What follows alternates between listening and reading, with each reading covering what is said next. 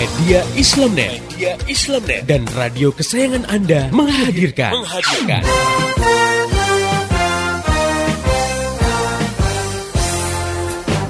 Voice of Islam. Voice of Islam. Voice of Islam. Pastinya di ajang kontes kecantikan itu ada pamer aurat dong. Oh, bener banget, Mbak. Padahal seorang muslimah kan diperintahkan Allah Subhanahu wa taala untuk menutup auratnya ya. Biasanya para kontestan itu kan pasti harus berlenggak-lenggok di hadapan dewan juri. Iya. Dan juga penonton gitu. Padahal dewan juri ataupun penontonnya ini kan nggak semuanya cewek ya. Iya, betul. Malah banyak yang dari kalangan kaum adam gitu kan. Atau mereka dipotret ya oleh juru foto yang juga bukan mahramnya. Udah gitu pakaiannya minim lagi, nggak nutup aurat. Nah ini jelas pelanggaran yang nyata terhadap hukum Islam.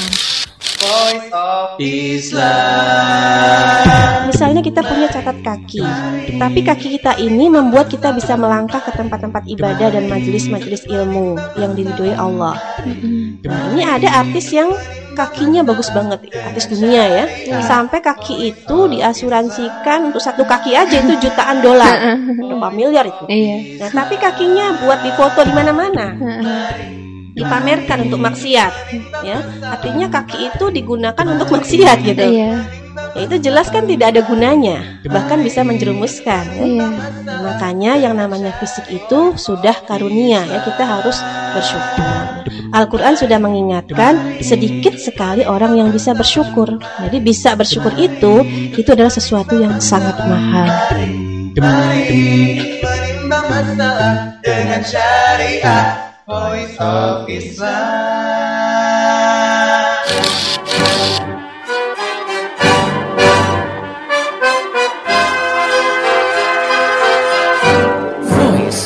Islam. Voice of Islam. Voice of Islam.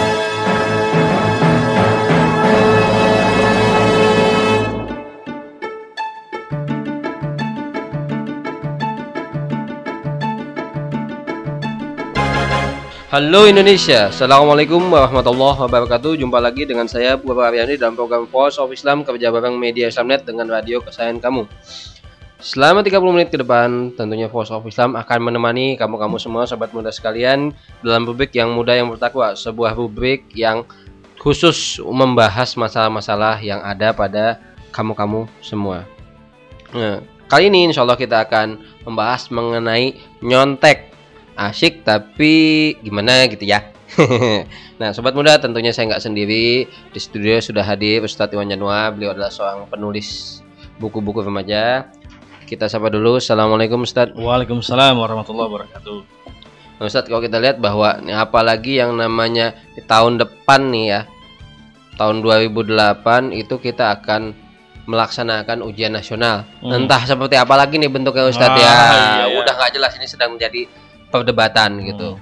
Nggak jelas bentuknya seperti apa. Iya. Nah, kita bisa lihat bahwa pada ujian-ujian seperti itu, jangankan ujian nasional, ujian sekedar ulangan harian saja itu namanya nyontek itu udah jadi budaya. Nah, Gitu. iya. Jangankan anak sekolah, yang kuliah aja skripsi bisa nyontek Ustaz. Betul. Betul. Nah, sekarang kalau kita lihat fenomena-fenomena seperti ini Ustaz, ini sebenarnya bagaimana sih kok pada demen bikin contekan gitu? Baik, bismillahirrahmanirrahim. Assalamualaikum warahmatullahi wabarakatuh. Sobat muda yang berbahagia. Nah, istilah nyontek dan aktivitas nyontek kayaknya sih nggak asing ya. Eh, baik itu mungkin ada nih, jangan-jangan di antara kamu sebagai pelaku eh, atau juga mungkin pengamat, artinya ngeliatin doang temennya nyontek begitu. Ah, Artinya memang ini bukan kegiatan yang aneh-aneh banget. Tadi betul ya kata Kang Purwo Arihandi, namanya nyontek jangankan anak sekolah, SD, SMP, SMA. TK kayaknya nggak ada TK nyontek ya. Ah, Ada juga. ada Iya, oh, nyonteknya salah karena nggak bisa nulis. ya. Bukan cuma SD, SMP, SMA, mahasiswa bikin skripsi malah jangan salah. Dokter pun ya calon dokter nih yang bikin disertasi ada juga yang suka nyontek. Duh, masya Allah. Jadi artinya memang udah kayak jadi budaya di dunia pendidikan kita yang namanya nyontek. Nah kalau pelajar nyontek itu bagaimana? Ya yang jelas sih berarti dia nggak belajar atau kurang belajar. Itu hasil belajar dia Ustaz. Ah. Bikin nyontekan. Bikin contekan ya. ya yang namanya ujian kan idealnya berarti kan mengasah otak ya. Artinya dia baca dulu malamnya atau mungkin beberapa hari sebelumnya melekat nggak nih di otaknya lalu dia tumpahkan gitu kan ketika ujian. Nah, kalau ini nggak ada masukan apa yang ditumpahkan gitu ya. Kalau nggak ada yang masuk ya nggak ada yang keluar. Nah, makanya tanda dia nggak belajar. Yang kedua, ah, berarti dia niat sekolahnya nggak ikhlas. Mungkin dia belajar tapi dia takut nilainya nggak bagus atau dia takut kesaingan sama temennya. Berarti niat dia sekolah, niat dia belajar itu nggak ikhlas, bukan mengharapkan ridho Allah. Padahal, nah ini yang namanya belajar itu kudu ikhlas, karena yang namanya ujian cuma salah satu doang. Ya tanda bahwa kita menguasai ilmu. Yang paling penting adalah pemahamannya, bagaimana aplikasi dalam kehidupan sehari-hari nih begitu. Tapi yang ketiga, yang paling parah itu juga namanya mencontek, tanda bahwa ada pelajar yang menghalalkan segala cara. Coba jadi pelajar aja udah nyontek, ambil jalan pintas supaya sukses, nggak malu. Gimana kalau jadi pejabat? Gimana kalau jadi pengusaha? Jangan-jangan pakai-pakai cara-cara yang udah nggak bener, korupsi misalkan, manipulasi, atau juga jangan-jangan ya dia sogok sana sogok sini karena udah diawali pada waktu sekolah kan. Nah, jadi kalau ini dibiarkan terus-menerus jadi kebiasaan, keterusan bahkan nanti akan berkembang pada tingkat yang lebih tinggi lagi. Nauzubillah min. Nah, Ustadz kalau kita lihat kadang-kadang yang namanya nyontek itu bukan cuma monopoli pelajar-pelajar yang otaknya agak-agak agak-agak kurang sinkron ya. Hmm, Nah, hmm. kadang-kadang juga pelajar-pelajar yang pinter gitu kadang-kadang bikin contekan gitu. Ah, Nah, itu gimana Ustadz? ya itu, dia pinter bikin contekan. Bisa Ya. jadi profesi sendiri tuh, Ustadz. ah, nanti sedia contekan ya. Jadi harga tergantung kepada kualitas contekannya Ah. gitu kan. Ya bebek betul, ya nggak sedikit juga sih ya teman-teman itu yang pintar-pintar tapi kok nyontek. Itu tanda dia kurang percaya diri. Jadi takut gitu kan nggak bisa jawab, takut lupa atau mungkin takut dia salah baca bab yang mau diujikan. Orang mau ujian matematik baca biologi gitu kan. Nggak nyambung tuh ya, bikin contekan. Nah, itu tanda nggak percaya diri kalau yang seperti itu. Udah tahu dia otaknya encer, artinya dia pinter. Kok mas nyontek juga? Berarti nggak pede tuh, kasihan yang kayak begini ya. Dan juga tanda dia takut kesaingan. Padahal ujian itu bukan untuk bersaing, tapi untuk membuktikan kehandalan otak kita masing-masing. Karena hasilnya untuk kita loh, bukan untuk orang lain begitu. Terus yang berikutnya juga bahwa menunjukkan niat dia nggak baik. Bahwa ternyata niat dia itu untuk mencari kesuksesan ternyata tidak baik niatnya semata-mata untuk membanggakan diri nih gue pinter tapi dengan cara nyontek dan juga dia akan membanggakan sesuatu yang sifatnya adalah palsu sebetulnya. Karena dia mendapatkan prestasi bukan atas kerja keras yang sesungguhnya yang halal tapi dengan kerja keras yang ternyata Allah nggak ridho. Walaupun dia kerja keras juga bikin contekan keringetan juga takut ketahuan dak dikduk juga. Ya kalau ketahuan diusir di kelas kan tapi itu bukan sesuatu yang halal ya.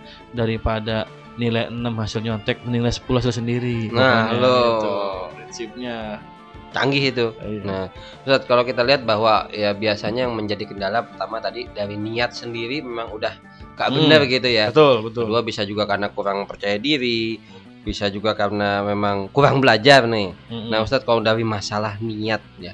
Kalau kita lihat sebenarnya kalau untuk belajar itu niatnya harusnya gimana sih supaya Ah. enak gitu. sobat muda yang masih pada sekolah atau kuliah nih ya harus dicatat harus diingat bahwa niat kita sekolah itu untuk ibadah. Harus ikhlas karena Allah ya.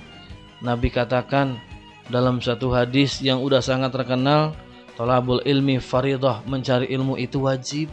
Wajib ini wajib dari Allah subhanahu wa ta'ala. Juga Nabi katakan dalam hadis yang lain siapa yang mencari ilmu untuk bersaing dengan para ulama atau untuk menjadi pemimpin orang-orang yang bodoh atau untuk supaya orang-orang memperhatikan dia. Jadi dia cari ilmu jadi caper gitu ya, Caper. cari perhatian. Bagaimana? Nabi katakan adkhawahunar Allah masukkan orang itu ke dalam neraka. Masya Allah. Karena nggak ikhlas cari ilmunya. Ya, yang diminta oleh Allah tuh dan oleh Nabi tolabul ilmi, cari ilmu supaya dapat pahala. Karena orang yang melangkahkan kaki mencari ilmu, waduh itu ganjarnya nggak ada yang lain kecuali satu, sorga bro. Ya, Nabi bilang man salaka torikon. siapa yang melangkahkan kakinya ke suatu jalan yaltamisu bi ilman untuk mencari ilmu sahallallahu tariqan ilal jannah. Allah mudahkan langkahnya untuk ke sorga. Gimana? Enggak. Kalau nggak punya ilmu nggak bisa beramal dong. Kalau nggak punya ilmu nggak tahu yang halal nggak tahu yang haram. Maka ilmu itu memudahkan kakinya menuju ke sorga. Maka nih perlu catat bahwa yang namanya kita belajar itu niatnya adalah tolabul ilmi bukan tolabul ranking bukan tolabul ijazah ya. Tolabul ilmi mencari ilmunya.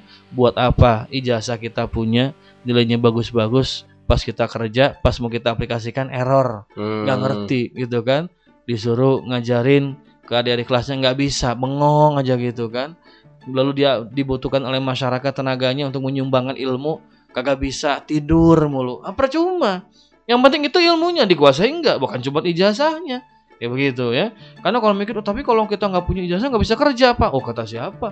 Banyak orang nggak berijazah punya pekerjaan punya penghasilan hidupnya lebih baik daripada orang yang sarjana segala macam. Eh makanya jangan takut lah kalau kita mencari ilmu Allah mudahkan ya. Kemudian yang berikutnya bahwa nah cari ilmu ini ya itu adalah mencari hadiah dari Allah Subhanahu wa taala alias pahala ijazah kalau dapat ya alhamdulillah. Kalau ka- kado dapat dari guru dari orang tua alhamdulillah. Jangan sampai kemudian kita belajar hanya diiming-imingi hadiah oleh orang tua oleh oleh guru. Kalau begitu aduh pahalanya ke laut aja deh. Nah, Ustaz, tapi kan kita lihat ya banyak juga orang yang jadi juara atau paling enggak bangga lah dapat nilai bagus nih ya, dapat nilai bagus. Meskipun itu hasil contekan. Kan mereka pikir juga yang penting nilainya bagus daripada nilai jelek gue nggak nyontek juga yang ada susah sendiri gitu. Itu gimana Ustaz? kalau gitu? Nah, ini yang namanya tanda-tanda masyarakat yang sakit. Udah salah malah bangga, Iya. ya. Kan nggak nggak sedikit tuh sekarang yang model-model gitu tuh, ya. Maksiat, dia pacaran, bangga pacaran gue cakep loh. Diapain juga mau. Astagfirullahaladzim. Malam gua mabok tiga botol apa kecap. Ya elah, bangga kayak begitu, ya. Udah nyontek, bangga cerita sama teman-teman. Udah gitu bagi-bagi contekan teman-teman. Oh bagi-bagi, sodako, sodako. Masya Allah. Bagi-bagi gitu. ilmu katanya. bagi-bagi ilmu, bagi-bagi dosa yang benar kayak gitu mah, ya. Bukan bagi-bagi ilmu, salah tuh, ya. Jadi kalau kamu, jangan kamu deh ada orang bangga nyontek, bangga, aduh sakit itu namanya. Betul nggak benar. Sama kayak sekarang banyak orang kok jabat koruptor, bangga, uh gitu sakit tuh. Nah kita kan benci sama koruptor kan. Nah kalau kita nyontek bangga sama aja. Hanya level-level kelas terinya nih begitu. Tapi sama aja karena nanti naik ke level berikutnya begitu. Makanya sakit begitu. Nah, dan juga kalau dia juara dari hasil nyontek, sebetulnya dalam hati nuraninya dia nggak ada kebanggaan. Karena imannya juga berbisik, ya gue juara tapi gue udah nyontek. dia merasa sebetulnya sedih gitu kan dan dia malu sama orang lain yang pinter tapi nggak juara kan dikalahkan nilainya oleh contekan kita. Dia akan malu, makanya semu dan itu kan menyiksa batinnya terus menerus. Banyak loh atlet-atlet yang akhirnya ngaku saya pakai doping ada kan Hmm. atlet perempuan dari Amerika tuh Hmm. dia juara ternyata minum doping ngaku dulu juga ada penyanyi ya eh, terkenal jago nge-rap ya albumnya laku jutaan kopi. Akhirnya ngaku bahwa saya ini cuma lip sync doang. Ya yang nyanyi orang lain saya cuma gerak-gerak doang mulut sama joget-joget doang. Itu siksaan batin ya. Pada akhirnya akan muncul tekanan batin dan gak akan bahagia. Makanya tadi yang betul saya bilang mendingan hasil 9 sendiri daripada 6 nyontek ah gitu kalaupun dapat 6 sendiri nggak apa-apa daripada orang lain dapat 5 nyontek ya Ustaz, nah kalau kita lihat sekarang perkembangannya ini namanya nyontek mencontek itu itu bukan hanya monopoli anak-anak sekolah Ustaz. Kadang Hmm. sekarang ini bahkan sudah jadi bisnis Ustaz. nah Nah, kemarin itu tahun a- kenaikan uh, tahun ajaran 2007 pertengahan ketika kenaikan kelas Hmm. itu tuh jadi kasus yang wah banget kan Hmm. di mana-mana sampai ada yang ditangkap sampai ada yang dipenjara Ustadz. Iya. Nah, itu bagaimana itu? Sampai segitu wah nyontek jadi sebuah usaha, sebuah bisnis, bahkan sebuah kerjasama yang baik antara siswa dengan murid. Tapi sebelum dijawab, nah kita ikuti dulu selingan berikut ini. Tetap setia di Voice of Islam.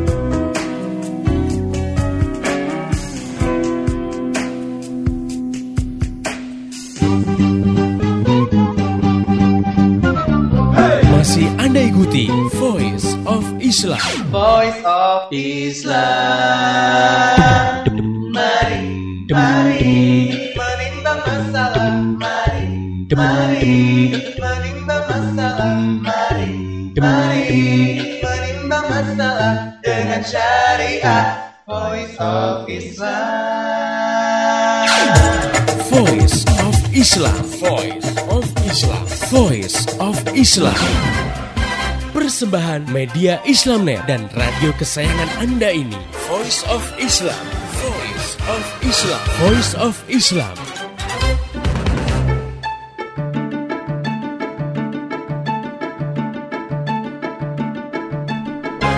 Masih di Voice of Islam kerja bareng media Islamnet dengan radio kesayangan kamu masih tetap bersama saya Bapak Wendy dan Ustadz Iwan Januar. Tadi kita sudah membahas mengenai dunia contek mencontek.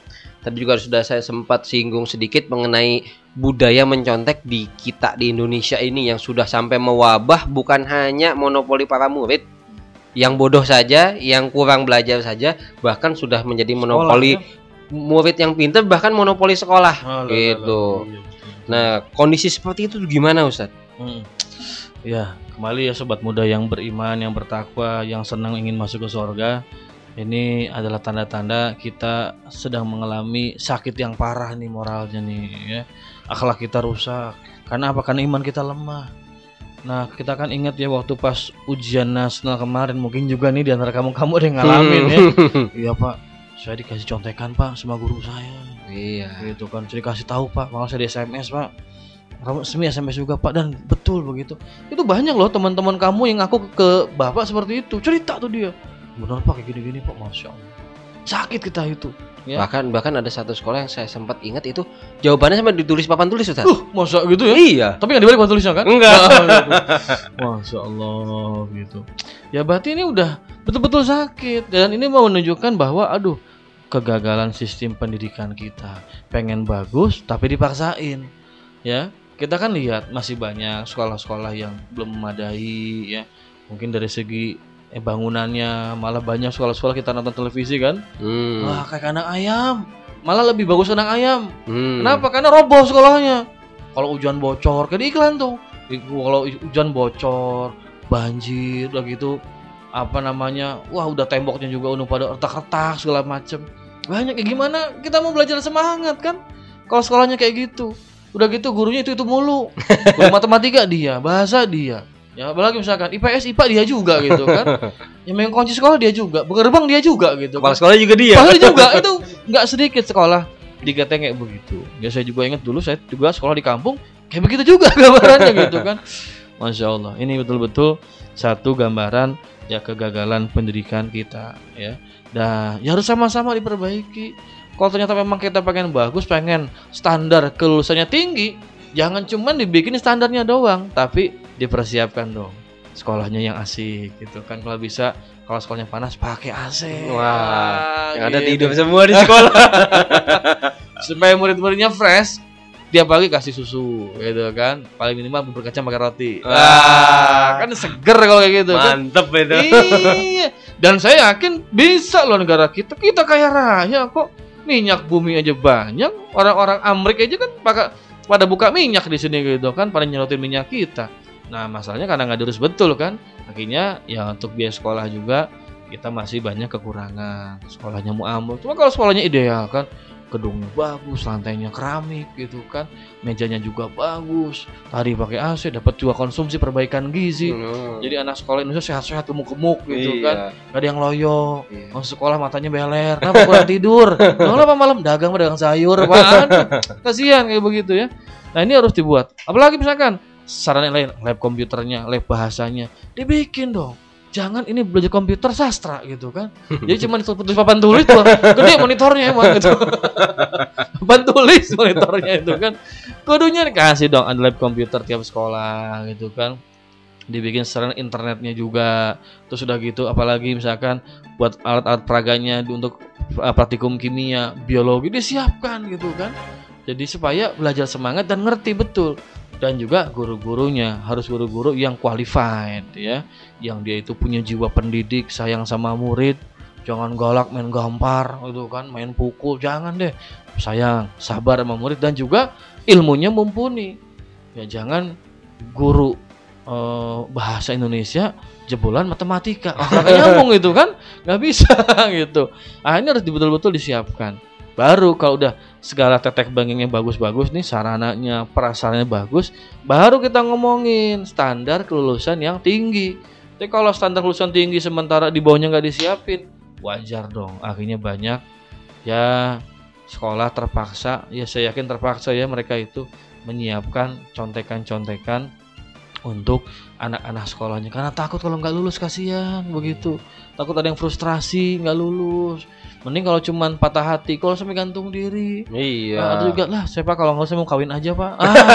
Ah, coba gimana gitu kan. Masa masih SMP udah langsung kawin belajar cari ilmu dulu deh begitu kan.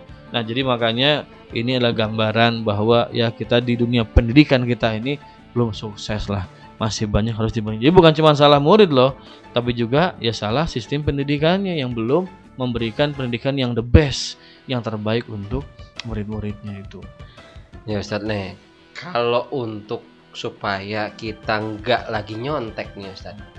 Padahal kan ya kesempatan sangat-sangat terbuka luas. Betul. Bahkan dikasih kesempatan, kadang dari pihak sekolah juga ngasih Hmm. kesempatan, kadang dari pihak-pihak yang lebih. Temen nawarin ya, Ah, atau jual soal gitu iya, kan. bahkan kemarin sempat ada yang kasus kepala sekolah Ustadz Oh. jual soal Waduh, waduh. ujian seperti itu.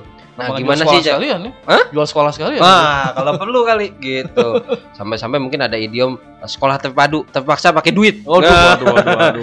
Nah, Ustaz, gimana solusinya gitu supaya kita tidak terjebak dalam aktivitas contek mencontek ini gitu. Iya itu memang ya eh, betul-betul berat ya kita mungkin ada di antara kamu nih pengen bener belajarnya gitu kan ujian juga pengen jujur gitu kan eh disediakan fasilitas. Kok pak dikasih contekan? Iya kita kan sekolah plus.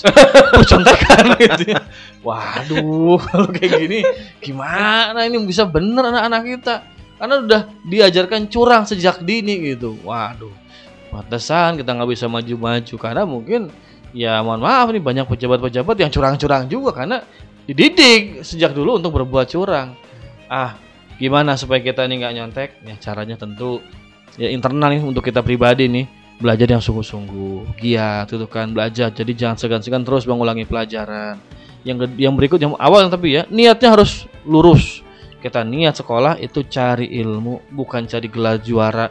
Karena itu yakin lah, kalau kita udah belajar sungguh benar-benar ya serius, ya siapa sih yang tidak ingin juara, juara pasti akan datang gitu kan karena kita sudah belajar dengan sungguh-sungguh. Kalaupun nggak juara, no problemo. Kenapa? Tetap dapat pahala dari Allah Subhanahu wa taala. Kenapa? Orang berilmu dimuliakan sama Allah. Nggak apa-apa manusia yang memuliakan, Allah memuliakan. Terus yang ketiga, ah, ini yang berat nih tahan godaan. Hmm. Misalnya, eh, Dek, Dek nih, mau, nih, mau nggak beli nih? Apa apa, Pak? Ini nih lembar lembar soal nih. Buat ujian besok gitu kan. Kalau mau ada lagi nih lembar jawabannya gitu kan. Wah, gitu. Pas dilihat ternyata lembar jawabannya kosong. Karena kertas jawabannya doang gitu. ya, kita memang harus kuat godaan, sabar ya. Lebih baik kita ini bekerja keras. Kalaupun misalkan nih kita mau yang namanya ujian nasional nilainya katakan ya pas-pasan. Bersyukur karena hasil sendiri. Atau SPMB ya. Kan juga punya pakai joki tuh. Oh, kalau Iya. nakal-nakal ada joki-joki siapin. Orang-orang siap membantu. Janganlah. Kalaupun masih harus kuliah ke swasta ya bersyukurlah. Masih Ba- bisa kuliah. betul banyak orang-orang jangan kuliah. Jadi kuli malah mereka itu ya harusnya sekolah malah jadi kuli malah jadi pasar di pabrik. Makanya kalau kuliah di swasta masih bersyukur pada Allah. Itu nikmat dari Allah Subhanahu Wa Taala. Jangan mikir uh saya pengen ke ini nih perguruan negeri yang favorit tuh ya gini ini. Wah ya impian boleh impian tapi realita harus kita hadapi dengan penuh kesabaran. Dan belum tentu itu buruk buat kita. Dan bisa jadi malah kalau masuk ke sekolah yang bagus dan ternyata nggak baik untuk kita. Ah ini makanya nih ini kunci-kunci harus kita miliki supaya kita jangan eh, jangan sampai nyontek tahan godaan walaupun ditawarkan berbagai macam contekan Ya Ustaz. yang terakhir nih Ustaz. Sekarang gimana harusnya sikap kita kalau ternyata nih kita udah tadi udah pakai tip Ustaz kita nggak nyontek kita sabar kita tahan godaan tapi ternyata nilai kita kalah bagus gitu bener ya sama yang sama yang nyontek kayaknya sakit hati banget gitu Oh, bener pasti itu. Ya. Kita udah sungguh-sungguh, jujur, eh tahu-tahu yang jadi juara kelasnya si dia. Pokoknya kita tahu bener contekannya segepok gitu ya. Disiapin banyak gitu kan. Gimana ini? Ya kembali ke masalah niat ya. Namanya belajar itu bukan cari nilai, bukan cari ijazah, tapi cari ilmu ya. Dan biarkan orang-orang yang seperti itu mereka sekarang tertawa karena sebetulnya nih kalau kita lihat dalam bahasa agama Allah tuh ngasih istidraj ngasih kenikmatan yang semu yang akan menyiksa dia sebetulnya. Hmm. minimal batinnya tersiksa. Karena dia pas dilihat dia lihat kita nih dia yang juara kita. Duh sebetulnya memang lu yang lagi jadi juara. Dalam hati pasti ngomong gitu. Gue nyonteng sebetulnya. Ah itu udah siksaan batin. Dalam bahasa agama namanya istidraj. Dia dapat kemuliaan tapi semu. Sebetulnya sedang dihinakan oleh Allah itu di dunia. Di akhirat oh jangan salah. Nyontek itu melanggar aturan dosa yang namanya dosa pasti mendatangkan siksa makanya walaupun nilai ujian kita kalah sama yang nyontek no problem yang penting kita sudah berusaha keras dan Allah pasti akan ngasih pertolongan pada hamba-hambanya yang sabar dan berjuang di jalan yang benar. Ya, sobat muda sekalian, cukup satu pesan dari kami, nyontek no way, man. Gitu. Nah, sobat muda sekalian, kita juga menampung usulan-usulan kamu semua, baik usulan-usulan mengenai rubrik atau pembahasan atau ada masalah-masalah ingin kamu bahas. Nah, jangan ragu-ragu, jangan sungkan, kirimkan saja surat ke radio-radio kesayangan kamu ini atau kamu juga bisa langsung SMS ke kami yaitu 0856 9492 4411. Kamu juga bisa langsung kirim email ke kita yaitu ke mediaislamnet@yahoo.com atau kamu juga bisa buka di website yaitu di www.gaulislam.com. Saya Purwa Aryandi dan seluruh kerabat kerja yang bertugas mengucapkan banyak terima kasih pada Ustadz Iwan Januar. Sama-sama. Terima kasih juga pada kamu-kamu semua yang telah setia mendengarkan acara ini. Pesan dari kita sampaikan apa yang kamu dengar kepada teman-teman kamu semua. Insya Allah itu akan menjadi ladang pahala bagi kamu. Dan besok insya Allah Voice of Islam akan hadir kembali pada waktu yang sama dan gelombang yang sama. Mari menimbang masalah dengan syariah. Wassalamualaikum warahmatullahi wabarakatuh. Info teknologi, info teknologi, info teknologi. Berikut info teknologi dari konsultan komputer Purwa Purwa Ariandi. Info teknologi, info teknologi. Sobat muda sekalian, di mana pun kamu berada, kamu pasti sering dengar dengan yang namanya USB atau USB. Nah, tapi banyak yang salah kaprah. USB itu dinisbatkan atau menunjukkan media penyimpanan dengan menyebut sebagai USB. Sebenarnya apa sih USB? Nah, USB sebenarnya adalah standarisasi jenis koneksi. Kalau dalam bahasa komputer sih disebut port. Nah, jenis koneksi ini ini jika koneksinya sama jenisnya, maka kamu bisa menghubungkan berbagai macam perangkat, entah itu handphone, entah itu printer, entah itu scanner, entah itu kamera digital atau MP3, MP4 player kamu yang memiliki jenis koneksi yang sama yaitu USB ke komputer kamu yang tentunya yang sudah dilengkapi dengan port USB. Nah, jenis koneksi atau port ini sebenarnya nggak ada hubungannya sama sekali dengan tampilan bentuk colokan yang ada pada komputer ataupun alat-alat yang kamu miliki. Karena standarisasi USB adalah pada jenis koneksinya, bukan bentuk colokannya. Kamu bisa membuat jenis colokan mana pun. Kamu bisa lihat pada handphone bentuknya kecil, pada komputer bentuknya besar, tapi karena memiliki standarisasi USB yang sama, maka itu bisa saling berhubungan satu sama lain. Hingga saat ini sudah ada dua versi USB, USB versi 1 atau versi pertama dan versi kedua. Kedua-duanya sebenarnya tidak banyak berbeda dan saling bisa melengkapi. Jadi sebenarnya kamu nggak terlalu kerepotan untuk memakai kedua-duanya. Yang membedakan hanya kecepatannya. Pada USB versi pertama, kamu hanya bisa mentransfer file dengan kecepatan 12 megabit per second. Sedangkan pada versi kedua, kamu bisa mentransfer file dengan berlipat-lipat kecepatannya yaitu 480 megabit per second. Nah, itulah perbedaan antara USB 1 dan USB 2. Sekali lagi jangan sampai salah sebut media penyimpanan yang sebenarnya adalah flash disk dengan koneksi USB kamu sebut sebagai USB saja. Semoga ini bisa mencerahkan kamu semua. Info teknologi, info teknologi, info teknologi. Demikian tadi Voice of Islam. Voice of Islam. Semoga hikmah yang terkandung bermanfaat untuk kita semua. Amin, amin, amin. Ya Robbal Alamin. Kembali bisa Anda dengarkan Voice of Islam. Voice of Islam menghadirkan topik-topik seputar kehidupan kita esok hari di waktu dan gelombang yang sama.